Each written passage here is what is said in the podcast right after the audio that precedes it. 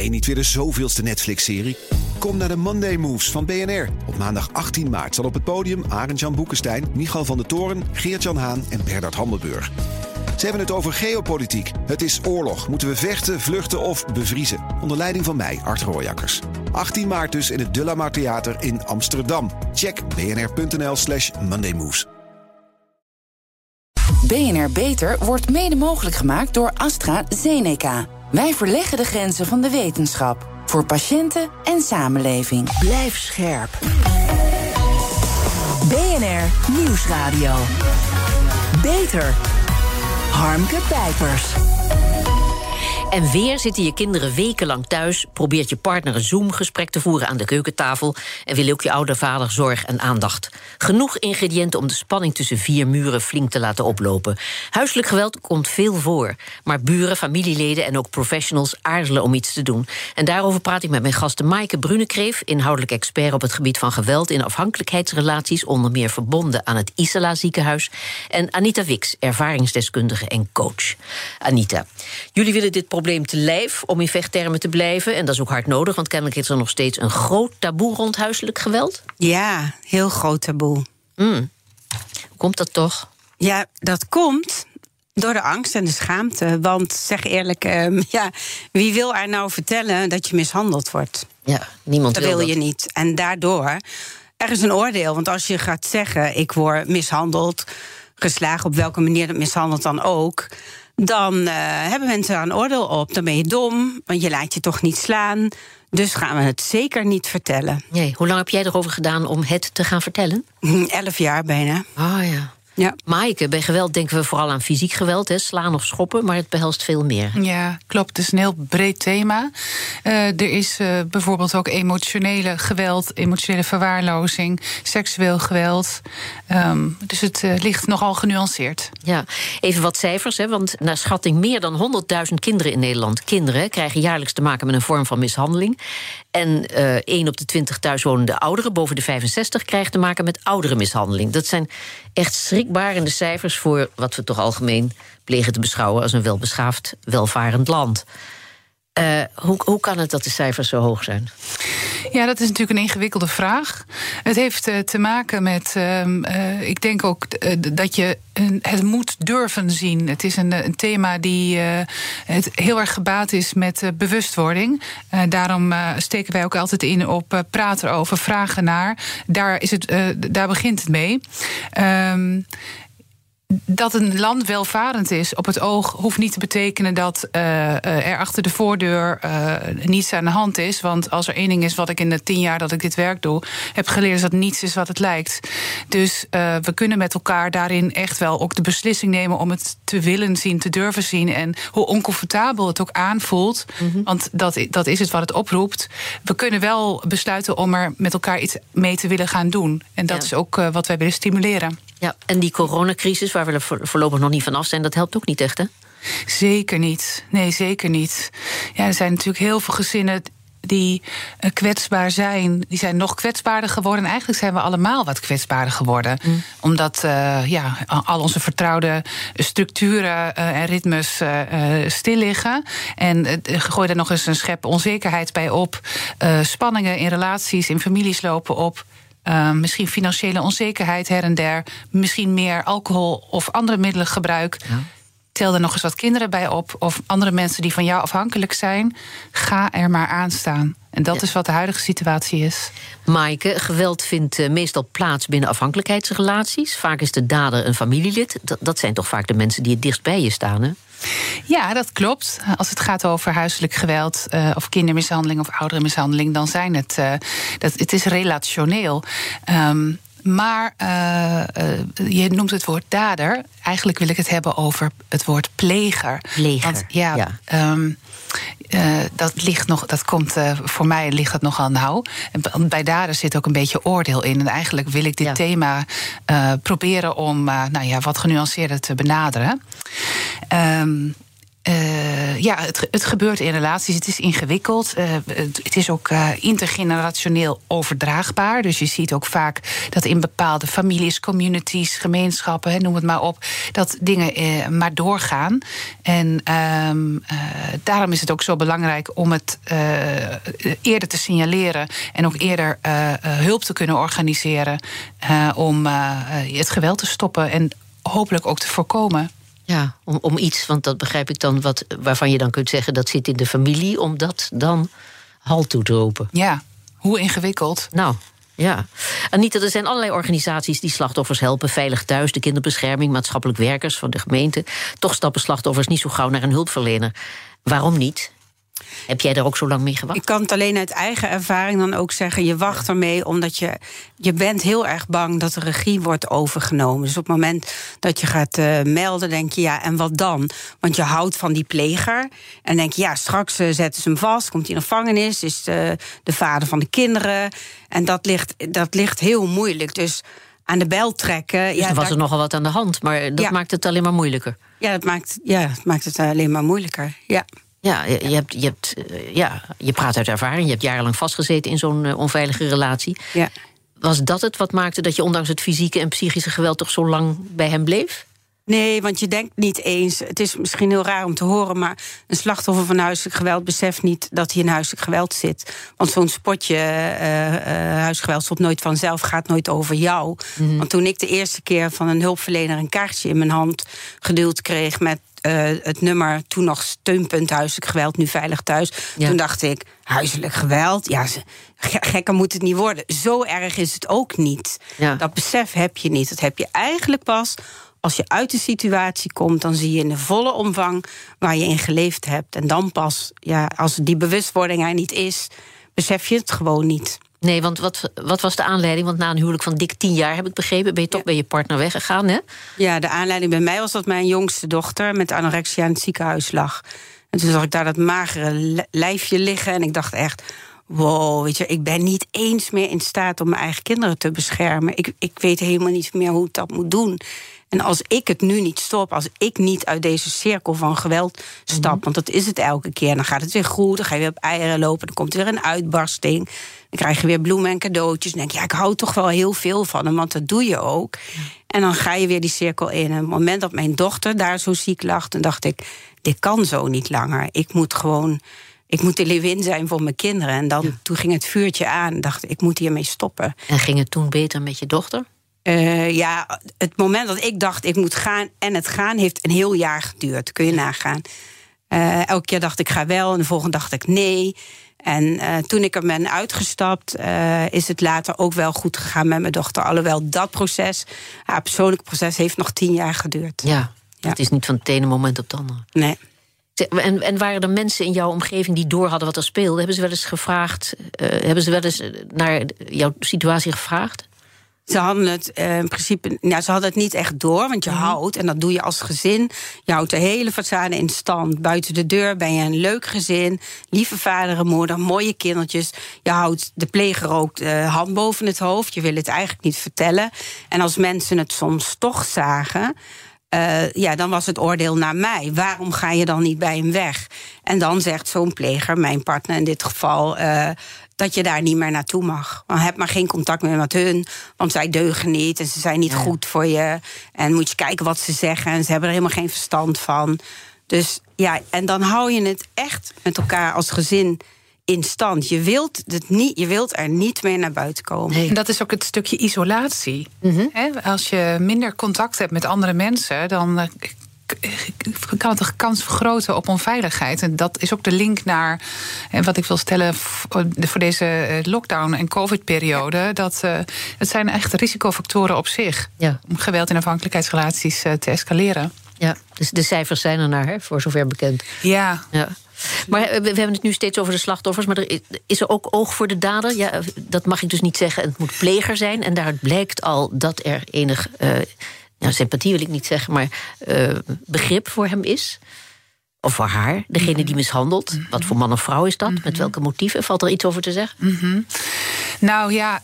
Um wat ik weet uh, en wat ik heel graag uh, wil meegeven, is dat. Uh, je al dat je veel kunt bereiken door vroegsignalering. En dat je door eerder ehm, in te spelen op nare ervaringen in iemands leven.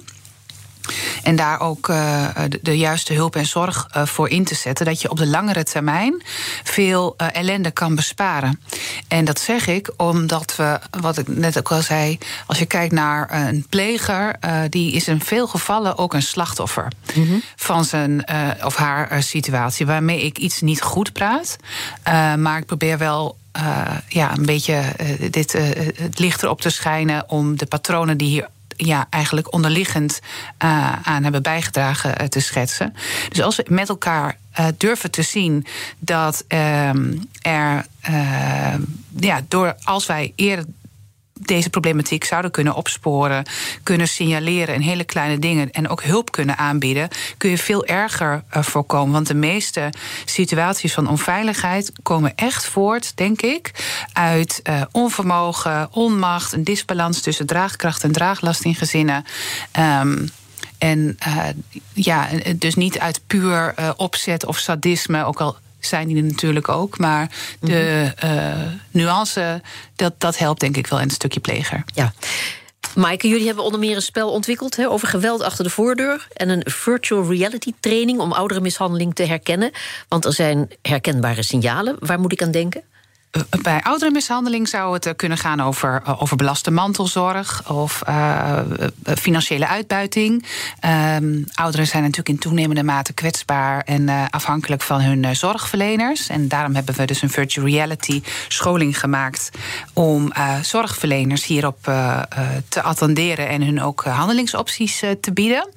En het achter de voordeurspel heb ik samen met Anita ontwikkeld ehm, in, in opdracht ook van van het landelijk programma Geweld wordt nergens thuis. Mm -hmm. En ja, uh, het is gemaakt voor iedereen die werkt met kinderen en volwassenen in het sociale domein. Dus voor de leerkracht. Ja. Uh, voor maar hoe werkt het spel? Want ik, ik, heb de doos bekeken, maar ja. ik heb me er nog niet in kunnen verdiepen. Het klinkt toch allemaal, ik denk aan gezelligheid, maar het is natuurlijk behoorlijk serieus. Wat mag ik me erbij voorstellen? Hoe gaat dat in de praktijk? Het is, het is een bordspel, dus het, het ziet er al wel. Het, het is fijn als je het ziet. Het heeft kleurrijk. Uh, er zitten vragen in, er zitten casussen in, er zitten inzichten in.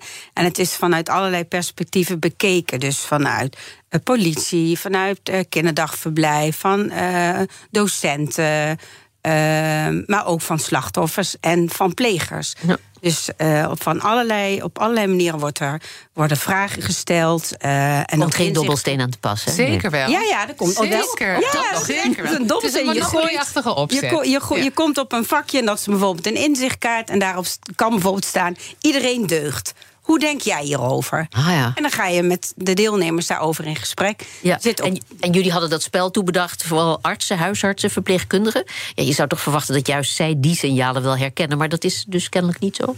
Nee, dat is, dat, kijk, om, om met verschillende disciplines aan tafel daarover in gesprek te gaan, kom je juist tot hele andere inzichten. Want ja. de ene ziet het zo en de andere zo. Mm -hmm. En door met het spel of door de, met de vragen daarover met elkaar te gaan praten, denk je ineens: oh, zo had ik het niet gezien. Ja. En zo leren al de, de, deze disciplines heel erg van elkaar. Ja. Zo zou het ook kunnen, denken ze dan. Dus. Maar goed, als je, als je allemaal van die signalen krijgt, zoals je genoemd hebt, dan is niks doen geen optie, lijkt me. Hè?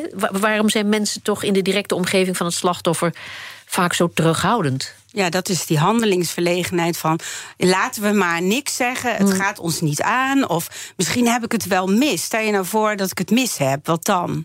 Ja. En vanuit het perspectief van de zorgverleners zie je ook vaak een angst voor uh, bijvoorbeeld een klacht. Harmke Pijpers. Er is niks huiselijks aan huiselijk geweld, zeggen mijn gasten. Maaike Brunekreef, inhoudelijk expert op het gebied van geweld in afhankelijkheidsrelaties. En Anita Wix, ervaringsdeskundige en coach. Zijn we het liever over geweld achter de voordeur? En het mag duidelijk zijn dat dat geweld vaak niet zichtbaar is. Ja, Anita, is er binnen de maatschappelijke en zorgopleidingen voldoende aandacht voor huiselijk geweld? Of valt daar nog heel veel te verbeteren? Ik denk dat er sowieso nog heel veel te verbeteren is. Je ja. denkt het. Ja, ja. nou, wat vind jij, Maaike? Ja, ik weet het wel, ik weet het wel wij zeker. Weten, het, wij weten het eigenlijk ja. wel zeker. Ja. ja. Nee, dit is, als wij met elkaar besluiten dat we dit een belangrijk thema vinden... dan moet je er ook voor zorgen dat uh, dit geborgd wordt uh, in, uh, in de curriculi van de opleidingen. Ja, absoluut. Goed, maar ja, als, als mensen zich toch uh, geroepen voelen om zich uh, met, met zo'n probleem uh, te bemoeien, als ze alert zijn, dan is er vaak weer geen adequate hulpverlening. Dat is toch vrij ontmoedigend. Ja, dat is het ook. Dat is zeker erg ontmoedigend. En toch wil ik uh, een nuance aanbrengen op het woord bemoeien. Want dat is juist ook het stukje handelingsverlegenheid. Ja, ik zei het tussen aanhalingstekens, hè, dat ja, hoorde je ja, wel. Nee, ik begrijp je, ik begrijp je. Maar um, soms, uh, en dat kan Anita misschien ook wel uh, met een mooi voorbeeld...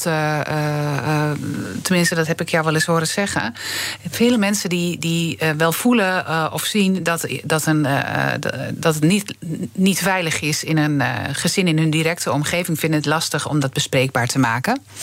En um, um, vanuit de gedachte van straks uh, heb ik het verkeerd of uh, straks uh, reageren ze boos en dan hebben we nog een groter probleem. Dat vanuit het bemoeiperspectief en wie ben ik om hier wat over te vinden. Maar Anita heb ik wel eens horen zeggen, en ook jouw dochter. het was bij ons thuis zo erg en zo onveilig. Mm. Had je het maar gedaan. Want erger kon het niet. Dus ik wil daarmee ook andere mensen oproepen om. ja, het gaat wel om, om een stukje lef en over durf. Maar als je het met ja, integriteit doet en vanuit verbinding en contact. Ja, en zonder oordeel. Zonder je, oordeel. Het gaat erom dat je mensen aan kunt dan kun je echt verschil maken. Zonder echt een oordeel erover te hebben. Ja. Maar de vraag, hoe gaat het eigenlijk met Ja. je? Gaat het wel goed bij jullie thuis? Als ik ooit iets voor je kan betekenen, dan ben ik er voor je. Ja. Maar je gaat niet zeggen, waar ga je dan niet weg bij die vent of die vrouw? Want dan in een waarom-vraag zit sowieso altijd een oordeel. Dus laten we dat nou eens niet doen. Ja. Maar meer kijken qua gevoel. Hoe gaat het eigenlijk met jou? Ja, laten we het hebben over kinderen. Want uh, hulpverleningsinstantie Veilig Thuis zag een toename van het aantal vragen van scholen die tijdens de lockdown geen zicht meer hadden op kinderen uit kwetsbare gezinnen. Ja, hoe kun je die kinderen helpen? Maaike. Goeie vraag. Ik zou uh, willen dat ik een heel uh, helder uh, antwoord zou hebben. Dat is er niet. Hè? Dat is er niet echt. Ik denk wel dat school het lijntje zou kunnen behouden. Sowieso met alle kinderen. Uh, ik denk ook dat we met elkaar. Uh, he, ik kom uit Twente. En heb je een heel belangrijk uh, woord in Twente. Noberschap. Noberschap. Ja. Dat nabij zijn. Het, en, het, en het gewone, en het alledaagse. Ja. Dus hé, hey, hoe gaat het met jou? Trek je het nog? Ja. Die kleine dingen. En ook een kind het gevoel geven: ik zie jou wel. Ik zie jou wel. Gaat het wel goed met jou? Ja. Het lijkt alsof je gehuild hebt, bijvoorbeeld. kan ik iets voor je doen? Maaike, hulpverleningsinstanties hebben vaak niet genoeg capaciteit om op al die hulpvragen, want het zijn er veel, en al die meldingen te reageren. Er zijn lange wachtlijsten, er is een groot tekort aan opvangplekken en vaak te weinig personeel om iedereen begeleiding te bieden. Ja, overbodig om te zeggen dat dat de problemen alleen maar vergroten. Mm -hmm.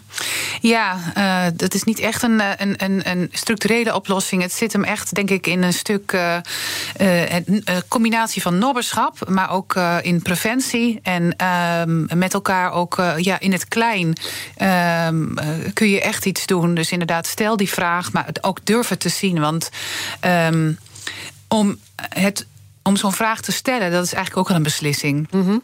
En ja, ik praat ook over hele, over, over hele praktische dingen. Hè? Ik bedoel, uh, weinig geld, verloop pers, personeel. Uh, ja. We weten het allemaal. Dus het is een enorm tekort aan mensen op dit gebied. Ja, dat klopt. Mm. Um, uh, dus ik, ik denk ook dat het, dat het heel waardevol is voor het veld om uh, mensen daarin uh, te blijven opleiden. En aan de andere kant is het nodig om um, preventie en educatie in te zetten waar het kan.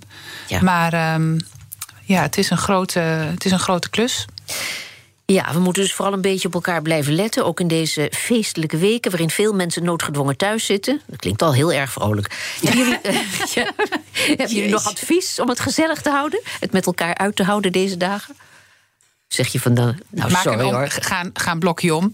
Blokje Haal om. even adem. Ja, Ja. vooral als je, als je gewoon voelt. Want voor, voor gezinnen is het. Kijk, voor, voor andere gezinnen is vakantie leuk. Maar mensen die geweld achter de voordeur meemaken, is vakantie nooit leuk. Want dan zit je zo bij Helemaal elkaar. als kinderen thuis zijn. Ja, natuurlijk. Ik snap het ook best wel. Alleen als je dat dan voelt, ja, wat je zegt, Maaike, ga een stukje lopen. Eh, Goed. Zorg dat je even stoom We afblijft. moeten het hierbij laten.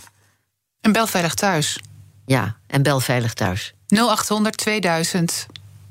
0800 2000. Hartelijk dank, Maaike Brunekreef en Anita Wix. En wil je meer weten over het spel achter de voordeur... en wat te doen bij huiselijk geweld of vermoedens daarvan? Kijk dan op www.bnr.nl slash beter. Zorgvernieuwers. Er zijn volop ontwikkelingen in de zorg. Nieuwe medicijnen, technieken en behandelmethoden maken het leven van de patiënt beter en het werk van de specialist makkelijker. Wat zijn de laatste innovaties? Apothekers hebben niet altijd tijd om met een patiënt aan de balie uitgebreid te spreken over het medicatiegebruik. Bijvoorbeeld of er problemen of bijwerkingen zijn. Maar daar is nu een app. Ja, een app daarvoor. Jeroen Londeman van het bedrijf Farmi... dat de app medicijnwijs heeft ontwikkeld. Uh, waarom is het belangrijk dat patiënten naar hun ervaringen... met medicatie wordt gevraagd? Als er iets is, dan komen ze toch zelf wel, uit zichzelf? Ja, was dat maar zo. Uh, wat, wat patiënten tegenkomen in de apotheek is dat, uh, dat zeker bij het eerste gebruik van geneesmiddelen, dat daar ja, weinig tijd is in de apotheek om, om, die, om die informatie te geven. Als er informatie gegeven wordt, dan zien, ze, of zien we in uit onderzoeken dat er, um, dat er maar weinig onthouden wordt. Ja, en, um, en daar wordt notabene nog voor betaald, hè, voor de eerste uitgifte. Voor die precies, voorlichting. inderdaad. Ja. Ja.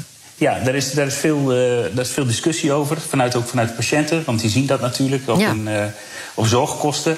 En um, ja, wij, wij, wij meenden dat we met, uh, met, met de app medicijnwijs een, een verlenging kunnen geven van, van de, de zorg die in de apotheek wordt gegeven.